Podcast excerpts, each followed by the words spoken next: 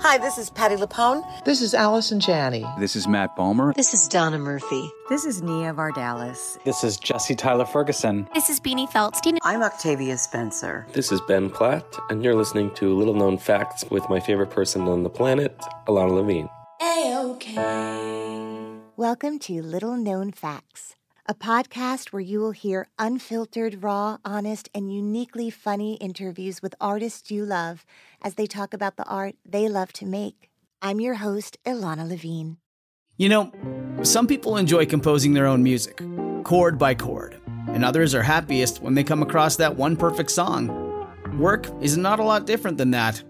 Whether you prefer building your own workflow or using a pre made template, with Monday.com, you and the team can work in a way that's comfortable for everyone. Tap the banner to go to Monday.com and build your own amazing workflow or find an awesome template. No judgment.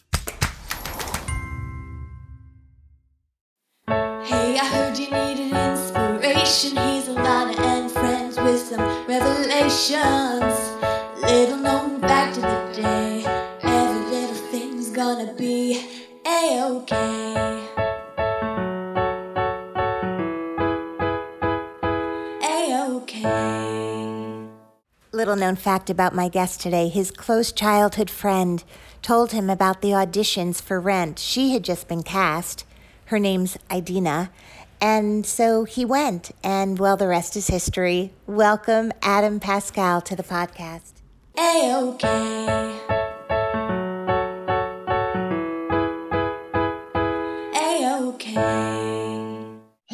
Everyone, my guest today is Adam Pascal. Adam rose to global fame when he was cast in the role of Roger in the original production of Rent, and then inhabited the role again for the film version of Rent and the West End version of Rent and the world tour of Rent, all the Rents. Um, some of his other Broadway credits include Aida, Cabaret, Memphis, Chicago, Disaster, and Something Rotten. You're going to recognize these titles Model Prisoner, Civilian, and Blinding Light, because those are the names of his albums. He's currently working on and performing this incredible solo show, solo show. Um, drunk, Adam. I'm drunk. That's uh, all right. I'm high. So there we go. It's going to be a great interview. um, solo show so far, correct? Yes. Um, and that is a show that explores his personal journey as an artist through storytelling and song. And um, he'll tell us more about that today. I'm so thrilled to catch up with you today. It's ridiculous. Likewise. Oh, you're so sweet. Likewise, it's it's so nice to be here. Thank you for having me. You're so welcome. Um, as we speak, it's 25 years since I first saw you do Roger in Rent, which is so crazy. Time is so crazy. Um, but really, the story of that show, I'm sure, is part of the solo show you're doing, among other things. But you got to give the people what they want, Adam. I have learned that over the years. As much as I've resisted it over the years, I've learned that that is true. You have to give them what they want. It's what not what you want. It's what they want. Um, and uh, so I've I've I've embraced that. And yes, I do. I totally talk about. Uh, how I got into doing musicals, you know, and, and how I got into Rent, but which is also my story about how I got into doing musicals. It's the same story. Um, and is it so, um, apocryphal um, or is it true? I know you and Idina went to the same high school. I think that's a fact. But is it that true is that she is somehow the reason that you ended up being cast in the show? And tell the story. That is true. Okay. Uh, that is that is true. Um, so, well, the reality of the story is is is a little bit different than the story that I tell on stage to, to, be quite honest with you. Okay. Um, you know like when you tell the same story over and over again for years and it kind of morphs into something and then you kind of forget what the actual truth of the original story was because it's it's morphed so much.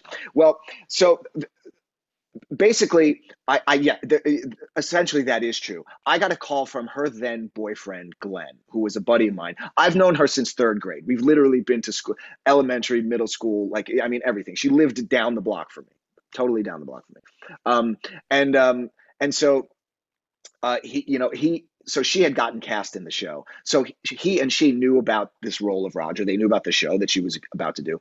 And they knew that uh, they said that the, the character sounded just like me and um, and and they and they were opening up the casting to anyone who wanted to audition so idina and glenn called me um, and and said you know that we're doing this show. The, the only difference in the story that I tell on stage is I just omit Glenn's name from the story. It's a it's it's kind of irrelevant. Poor Glenn, but you know. So it's but yeah. So Idina called me uh, and uh, and said you know she was doing this off Broadway show and did I want to audition and so she kind of eh, eh, she kind of made it sound interesting and and I went in and they made it sound interesting and so I, So- I went in Does Idina like call Bernie Telsey for you, or do you have to kind of figure out how to get an audition on your own? Like, how does No, that piece it- happen? well it was it was an I remember it was an open call Okay. and and and I think interestingly enough, Idina's boyfriend at the time, Glenn, worked for a talent agent, and that's how I ended up getting the information of where to go. You know, and it was like it's not like Bernie Telsey's office now. It was some it was some closet that like he rented for the afternoon. You know, like just to see people. You know, um, and so uh, so yeah, so I I just um I showed up with my guitar and just played a song. Like it was just and there was like four other guys there and you know, and I remember sitting there and guys would go before me and I can hear them sing. I was like, that guy sucks. That's so much better because I'm always in the waiting room going, oh my God, they sound so good. Well, go these days, yes. Back then, yeah, back then in that situation, no. But yes, no, that's what happens now. But now I'm like, so oh my. God. I don't wanna no, now I'm like, oh, they're so young. They're so young. Um, how amazing. And what did you sing? Uh, I sang a song from U2's Joshua Tree record called The Red Hill Mining Town. And I actually played in my concert. So let me ask you, you were, and I think part of why Idina and Glenn and everyone were was like, this is a great idea, because at the time they were like, let's have the people who are as much like these characters, if possible, do this Right. show. Um, at the time, they didn't know it was going to be a Broadway show and that it Sure. would go on for 25 years and the next 125 years. Um, you were a rock and roller, right? Like that was Yes. your, like Roger. I mean, you Right. had this dream. Exactly. I, I you know, I, I grew up in on Long Island and in New York City and, and I played in rock bands and and in those ways, like the character, I had these same dreams of of rock stardom and and you know, and hence the song One Song Glory and wanting to leave some piece of something behind after you're gone so that you will be remembered by it. And it's interestingly enough, the irony is is me, like him, wanted that same thing. And now I am connected to this show and that song, which does exactly that, you know. it's so um heady, right? Yeah. It's so meta and yes, heady. I was just gonna say The it's meta. It's very meta. but you had not acted before. Were you doing high school musicals? I shouldn't No, say I you mean- had not acted. My assumption is no, your assumption is correct. I had not, um, and so no, I, um, I, I- you know, once I started playing in bands, that was the only thing that ever entered my thought process. I could, I, I it never occurred to me to be an actor. I, I never wanted to be an actor. It's just like I'm a singer in a rock band. That that's what I do. Like you know, and so that was where my mind was for all of those years. and so d- did you get there surrounded by um people who had done it before most of whom had done it before on some level anthony obviously had been a, a child actor so he brought a lot Right. of um, professional experience to the thing. Michael Right. greif obviously knew how to create an ensemble and a family and tell this story um, and make sure everyone felt confident in what they did in the story. Um, did you feel because you were so young and game did you just jump in or were you like guys i don't know if this is a good idea No, I just jumped in, and I I just jumped in, you know, and it, it- so early on in the process, almost immediately, I felt this level of almost familiarity to the Mhm. process, um, even though I had never done it before. A, a, a- a comfort level that I've ne- that I had never felt singing in a rock band. Um, and so it immediately felt just very natural to me to to be doing this with all these people, and they were so encouraging and um, uh, you know gracious in in their in their in their spirit you know uh, um and and their understanding of my lack of experience you know what i Mhm. mean and so had i not been with this group of people i don't know if i would have been able to you know ultimately give the performance I was able to give, um, you know, if I was surrounded by people who didn't have maybe the same level of patience with my inexperience that that they all had. And what did Jonathan tell you? Uh, you know, when you, I assume you were able to sit with him and and have him share who this person is and what he wanted this person to do in the story. What were some things that you remember that you can share about what he wanted for Roger? And did well, you know you, think you were playing him? No, no, I never thought I was playing him. Okay. Um, I definitely thought that that he, if anybody, it was more Mark that was him. Okay. You know what I mean? Certainly in the in the in in the way that the character thinks, I think that that definitely Mark was more Jonathan than, mm-hmm. Roger. Mm-hmm. Um, uh, I you know he I, he I remember him mentioning specifically Kurt Cobain to me once, um, but he also never he never gave me too much about it because I think he wanted to allow, you know, he, he, he wanted to give me the opportunity to discover this sort of person on my own. Um, and I think maybe he might have recognized that because this person and I were so close that for the same reason he wanted to then uh, have allow me to have the opportunity to discover that you know because so much of this was already in me these you know these feelings that this character was going through was uh, you know so many things similar to the things that i was going through. Um and um but i i really think that I mean, I, I, you know, you, you obviously know what an "I Want" song is. Uh, if you're, if people in the audience don't know what an "I Want" song is, it's sort of, you know, it's like that song in the show that the character sings that really kind of, as best they can uh, sum up what it is their motivation is, you know, in the show or whatever. Um, and I, one song, "Glory," really is like one of the greatest "I Want" songs I've ever heard. Forget about whether you actually like the song or not, but if you think about it lyrically and and what he's saying, like it really is encapsulating everything about everything you need to know about this character right now. You know, in in in, in a really really great way, a clear way yeah, it's pretty phenomenal storytelling. I yeah. mean, it's it's perfect storytelling. Um, when you said before there was something about being in a in a play or a musical in this case that felt more at home in yes. some ways than when you were in a band with your friends. Yes. What do you think that is? Um, I think it's it, it's several things. Um, I always felt like a an imposter and this is of course with years of, of retrospective thinking but um, yeah. I, I always felt like uh, uh, an imposter as as the singer in a rock band. I so best i so desperately wanted to be bono you know? I so desperately wanted to be john bon jovi but i wasn't you know? And and um and and part of me knew that you know? Mm-hmm. subconsciously part of me knew that. And so i think so there was always an element that seemed a little bit off about that. And you know i just wasn't in my home yet. I hadn't found my home yet you know and and i'm so unbelievably grateful that i did find a home you know what i mean in in um but but that you know so so i think that that was a big part of it you know what i mean? And another part is that i felt um and this is a thing that singers can really singers in rock bands can really connect with, I think, when I talk about this, which is that, you know, that charisma that you want to have that's that's not about you're performing the songs it's about how you engage the audience in between the songs. You know what i mean? It's that charisma that is so vital to being a rock star. You know i mean? To the biggest rock stars in the world have that.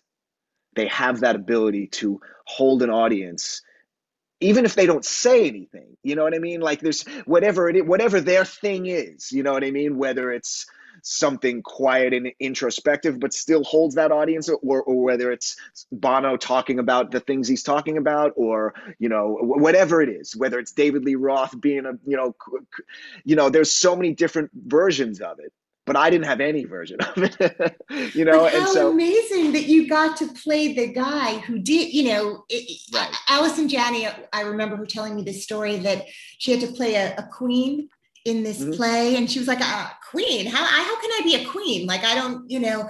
And the director was like, "No, no, no, you don't have to do anything. Everyone's going to treat you like the queen." And Right. because they are treating you like a royal person, you are a royal Right. person. And Right. there's something about those those musicians that you mentioned that somehow it intuited or inherently had that feeling without other people having to give it to them first exactly. um, which is which is some innate thing you're born with, right? Like the I- it boy yes. or the it girl or the this this star quality that Yes. people talk about. Charisma is the word, right, right? right, and it's right, and it's and, and it's a very specific charisma to that Yeah. skill and that thing. You know what I mean? Because you And that take any one of those. Right, you could take any one of those guys out of that environment and out of the, what it is that they do and that brilliant charisma that that, that you know that Mhm. they can hold a hundred thousand people in a stadium and put them in a different type of performing scenario and they'll fall on their face and and that charisma won't save them and it won't matter you know what i mean and so it's really about the, the specific skill to the specific thing that you're doing and yeah so i just didn't have that in the at least in the way that i wanted it and, and Or at that and so- age. I mean, you were so that age. young, right? How old were you when right, you got exactly. cast in the show? Well I, I was 25 so you think of the years that i was playing in a band i was a teenager you know and a baby. like, of course you know yeah, um, I know. And and and thank God for us. Thank God for us. we, we Broadway stole you first or got you or this I, fa- I feel the same way thank god absolutely yeah and you i mean you kept going there there was this run of shows that starred you one after the other and then i remember when you and Sherie Rene Scott did aidas shortly thereafter Sh-K-Boom records was was created by Right. by sherry and her then husband kurt deutsch and suddenly all of these incredible performers that they were working with on broadway stages had this label where they could make their own music and you were Yeah. one of the first artists that i recall It was. It Um, was. It was. It was. Uh, uh, Sherie's solo record and my solo record were the first two records that that Sh-K-Boom put out. Yeah. so then i only bring that up because now there's this moment where you do go back to this thing you want to do which is Yes. as adam not Right. behind a character um, and and it worked and then you started to do that but rent keeps pulling everybody back in who's in that original cast because it's just too good to pass up each Well, time it comes around Well, certainly over the years. I mean, uh, look, I, I'm I'm certainly at a place now where that ship has sailed. but uh, but um, you know, it's it's it, it, yes, it did keep coming back up at at opportune moments that seemed appropriate. You know, and Mhm. so so uh, after I left. Um, I, I I'll just give you the whole timeline. So it was like it was rent on it was off Broadway, then it was Broadway, a little bit of a break, then it was London. Uh, me and Anthony and Jesse and Wilson went to London and we opened it in London. yeah So that was like a six months or a year or something like that. Then there was, um, and then there was a long break, uh, and then there was uh, movie, the movie. Uh, then there was the movie in 2005, and then Anthony and I went back to Broadway for the summer of 2007, and then we did the the national tour in 2009, and that took us through like 2009 into whatever it was 2010 and a half. Can we talk about the beautiful human that is Anthony Rapp for yes, we moment? certainly can. For hours, You- we can talk about that. For hours, you guys were in London when he auditioned for Charlie Brown, which Mm-hmm. is um, the show I got to meet him on. And I've told this before, but every once in a while, he would sing as a warm up for Charlie Brown some songs for Rent that just landed exactly where he needed to vocally. And I, as someone who just had loved that musical, do you think you would have loved it as much as everyone else loves it if you aren't in it? Uh, that's such a great question, and I think about that all the time. I really do. Um, No. and, and well, well, uh, it's really an I don't know. You know, it's an I don't know. I think about a- a lot of things sort of connected to that. Like I think about like, yes, would I have liked it? Would I have auditioned for it? You know, had it be if I had never been like, you know, um, and then I th- and then I sort of extrapolate from that and think about, well, would I would I have like tried to go on American Idol, like if I, ne- you know, or like The Voice, or you know, like I think about like had my career not gone in the way that it Yeah. had gone, would I have tried those different paths? You know, Yeah. I don't know. Yeah. I don't know So either. glad I didn't have to. I'm so glad you didn't either. And I think about relationships that formed, marriages that happened, you know, through that And- show and, and ended. and ended. Um, Yeah. Are you still married? I am not. Okay. So how long have you been divorced? Uh, we're at, well, we're actually not divorced, but we've been separated for about a year and a half. Okay, but you have two incredible boys. I do. Yeah, yeah. Um, Le- how old Lennon are they now? They are 17. and- Yeah, they're 17 and 19. Lennon is going to be a sophomore in college, and Monty is uh, going to be a senior in high school. Okay, so Lennon is almost the age you were when you did Rent. a few years younger, but yeah, yeah, he's he's almost 20. That's unbelievable. Yeah, yeah, I know, That's I know. pretty exciting. So I want to know about the show that you're doing and sort of um because a even though you know we're talking on a specific day in August, this is something that people I imagine will be able to see past this moment in time somehow, right?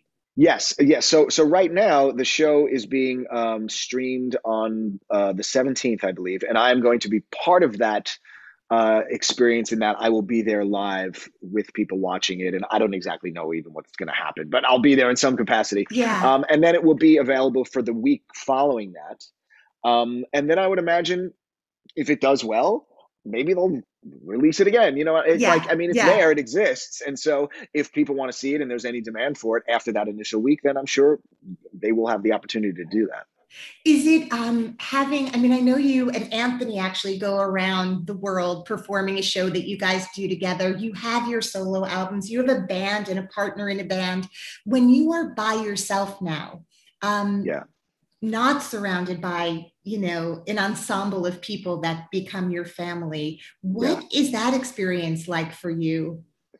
Uh, well, it's terrifying, certainly Mhm. uh, in many ways, but um, it's it's in it also in many ways it's what I have been working towards, maybe even unknowingly and unwittingly, you know what I mean? But Mhm. like, because I have slowly been um, um, whittling away at the amount of the number of musicians that I play with, you know, for for reasons, quite frankly, that started from and still exist that are financial you know? Mhm. like i don't want to pay anybody you know? I don't make a lot of money at these gigs and a lot of times they are my my you know only income. Like if i'm not doing a broadway musical i don't do a lot of tv and film. Like it's like my career is like theater and then my music career. And so yeah, it just became more financially viable to me for me to do this by myself you know? Right. and so okay that being the case now how do i make an entertaining show you know Yeah. you know uh, with those parameters?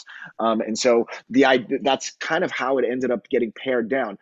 Again makes it no less terrifying you know but i've been doing it now for a while and i've i think i have fi- i have found the way of doing it that works for me sort of my style of storytelling my style of communicating with the audience and and my musical style and the way that i adapt these songs that i'm playing to me and my acoustic guitar and my little effects pedal that i have So the scariest part of anything is starting, right? Like Yeah. you go out there and you have to open your mouth and it's you and Yeah. and start. So when you're writing this piece, let's just focus on this one because you've done others and you'll do more. Yeah. But for today, we're talking about this Sholo show that Yeah, we're, excited about.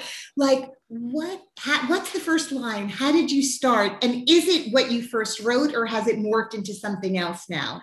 Well, I, nothing was ever actually written. You know, it was really just it, it it it it came out of these stories that I would tell on stage, but um, without any sort of cohesive connection between the songs and the story. So, like, I would I would certainly tell my story of how I got into you know rent and then i would sing one song glories as, as part of another show but then i would play something else that had no connection to anything you know what i mean? And so like there was just there was no through line. And so and also you know the rent songs would generally come at the end as, as maybe the encore you know um so the so it really just it, it came out of a, a, a- number of different stories that I would tell, you know, in different sort of shows. Um, and and I finally also got to the point in my career where I, I had done enough shows on Broadway that I could you know, that I could put a show together that was long enough to be an entertaining hour, you know. Um, so the timing of it seemed right. Uh, and um, and uh, so it just seemed like, and it, and it was again, it was very natural because you know, in ways that the story is the, the story and the show is laid out for me very clearly in that I go in chronological order. Mhm. So, um, and I've told these stories so often, so nothing's written down. Right. I don't tell the story maybe exactly the same way every time at every show, but it's the same story. And I certainly try and land the jokes, you know, but Yeah. but things, you know, but things may not be told exactly the same way. Um, and um, and I wanted it to feel, in many ways, off the cuff, you know, um, and in many ways, it is because that's how it started you know because when i'm telling a story i, I never write something down i just Mhm. tell the story the way i remember it you know um, and hopefully that's you know mildly entertaining to an audience You know, I think people will be really shocked when you were just so honest about, like, I don't have a gazillion dollars when I, you know, it came out of a, a very specific need. I mean, now there's the pandemic. So right it- also how practical in terms of Sure. how do you do something at this time. But I think people who are not in the Broadway world would be really shocked to know that just because you were in rent, rent didn't make you a gazillionaire. And I Right. think now about how Hamilton has been compared in in and and Lin Manuel Miranda has very lovingly talked about rent's influence on him as an artist and on writing Right. this thing and and it you know was newsworthy that people in that show were like you know what we we are part of the creation of this thing. And there was a profit sharing thing that happened. Right. um, Yes. the details of which are personal to the to the members of that company. But when you think back to sort of what rent has become globally um, forget you know in, in in the world of the mastercard commercial like what it means to people priceless. And Yes, obviously what it meant to you and the career you have because of it. Yes. But what do you think about that well i what i think about it is that we did it first. Yeah. we we you know we we jonathan made it, it was it was obviously before he died like he wanted us as a cast to to share in in the profits of the show if it ever became something. So we have a, a it's a tiny percentage but we amongst the 15 of us actually do share in that. Um, and that's specifically at the wishes of jonathan and at the behest of his family wow. so I think that uh, I think it's great. I think I think it's a I think it could be a a fine line in a way bet- between how much and this is coming from an actor who's participated in this sure but sure. how much is is how much is that worth?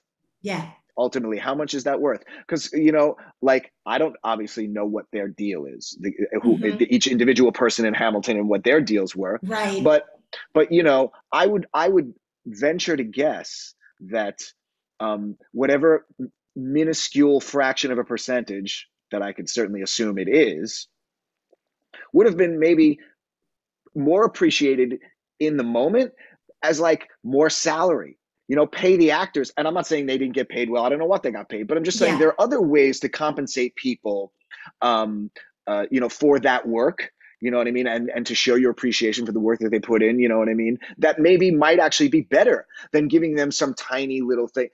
You know i mean who knows? Yeah. that's that's between them. I'm just saying i was just thinking about it off the top Yeah. of my head you know? Yeah, pay me an extra two grand a week for the next year. Yeah. That w- then we're cool you know? I, I mean i don't know you know? Um so but i but i do think it's great. And i think that we as you know you know this uh, you know as somebody who's originated roles as well like you know we we do bring quite a bit to what will ultimately be something that lasts forever yeah. you know? You know you you sort of joked before or or were being vulnerably honest before about you know the give the people what they want. When did Right. you sort of realize that i mean everyone talks about typecasting. Everyone realizes like i don't want to play roger over and over again and certainly when we look at your broadway career you have not i mean you've Right. really been able to sort of i mean you're in chicago you're in i mean you did so Yeah. many something rotten and and have been able to bring your comedic skills not just your incredible singular vocal talent because you roger as a character is not hilarious no Um, by no stretch it's not and so after that show people might not have even realized how funny you are and how you understand rhythm and timing musically and comedically and how much you're capable of as an artist in terms of telling stories in other ways um, you. you're welcome. um, but but in terms of going, you know what, I can try to remove myself from being so aligned with the thing that made me famous, um, or I can embrace it. And you don't want to feel like, you know, Paul Anka, right? Yeah, like yeah. you. Right. By the way, I- I, love Paul Anka. I just want to say I. that. Yes. I I knew right after Aida that if I was going to continue to have a career, uh, you know, a long career, Yeah. uh, something had to happen that like uh, like the next thing I did was going to kind of make it or break it Yeah. for for you know and and uh, and and the next thing was cabaret. And so Mhm. once I got cabaret, I, I that really hit home. I was like, if I fail at this, it's Oh over. God. I will only Don't ever be at seen. this. Yeah, I will only ever be seen as like that the rock guy who can. Uh, uh, and so, um, and so I was like, um, so I, I, I, it was a, a tremendous amount of pressure, but. You know, look, I I aggressively pursued that job. You know what I mean? So it's like, all right, Yeah. you got what you wanted. What are you going to do with it? You know, but I had a very short time to go in, right? Didn't you two have to, two like- weeks yeah two weeks it's only ever two weeks yeah um, which i've done many times since then but yeah so and but i knew um, i knew that if i could get this job and i could pull this off in a role that was like a real acting role you know what i mean like this was like a role for like a real Yes. actor like i knew that if i succeeded in that i would be seen as something more you know what i mean or something in addition to what i was already being seen Yeah. um, and so um, so I definitely felt that pressure. Um, and then uh, and then it went great. You know, it it it, it went really well. And um, and and and it also what it, what it did more than anything for me personally, what it it, it instilled in me a a, a respect for the craft of acting and, and for what we do that I didn't really have before. You know what I Mm. mean? I kind of took it for granted as like, oh, I'm just naturally talented and I can do anything. You know what I mean? Like I kind of took it, I, I took it for granted a little bit. And then I started to realize after Rent, certainly when Aida came along, that like, you know what? I'm not that naturally talented and I can't just like I have to work at certain things, you know, because I didn't get good reviews for Aida, you know, and so like I was like, oh, I'm not perfect, you know, um, and so again, these all of these things made me realize that like I, I this next thing was very important, and then to me, it, it's the most fun thing about what we do is to. I, I- love nothing more than to literally disappear as much as I can. Like I always joke, like like I should be in like who's the guy in Beauty and the Beast who's like a candle or like he's you, you don't even see all you see his face, but everything else is costume and stuff. Because I just love disappearing, you know, like the more costume and makeup and hair and accents and and and and whatever it is, you know, like that's because that's what's so fun about what we do. We're playing pretend. We get to be somebody else, you know, and um and so I love to physically transform. That always helps my my character. And all the shows that I've done, to one degree or another, I've gotten to physically transform in some way, or you know. I know that's what's so crazy and humbling about all of it. Um, well, I want to ask you before you leave, and I really hope you'll come back again because I know you have a lot going on today. And I think you're on Stars in the House I also, which is just the most extraordinary thing that has raised so much money for the Actors Fund. It's mind blowing. Um, Seth and James you- are my buddies. I love them. I mean, all hail Seth and James, Yes. and you for giving your time to it. Um, can you share a little known fact about you? Uh, um, okay. Hmm. Sure. My favorite job that I ever had when I was a kid growing up was as a girls' Catholic school, and I'm going to uh, say more about this, was as a, a girls' Catholic school janitor when I was in college. But let me just say that I came in after all the girls were gone. So it's not like I walked around while they were there. No, but it, it was such a, a cool job. It was a disgusting job, and girls are just as disgusting as boys in the bathroom. but um, there was there was something really relaxing and calming. It was just me and two other dudes, and we went into this enormous, creepy old school um, out here on Long Island, and we would clean it up. You know, we mop the floors and clean the cafeteria and do all this stuff. Um, and there was just something really, I don't know, like almost meditative about it. You know, I loved it. That's incredible, Adam. thank you for being on the show. Thank you for your cleaning skills and Thank you. um, Absolutely. for your talent and just your Thanks, beautiful Ilana. humanity. You're Oh, welcome. thank you. Thank you.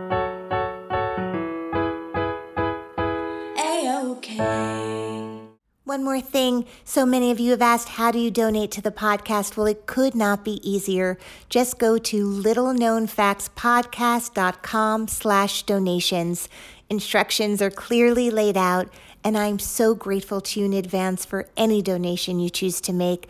But regardless, I have loved, loved, loved making the previous 200 and something episodes for you. I can't wait to make 200 more. I wish you a beautiful day. Stay healthy, be safe. Until next time. Clouds can make the wind blow, bugs can make the grass grow. So, there you go. These are little known facts that now you know. The episode was edited by Nicholas Clark. We recorded in New York City. And the Little Known Facts theme song was written and recorded by Georgia Famusa with backups by Caleb Famusa.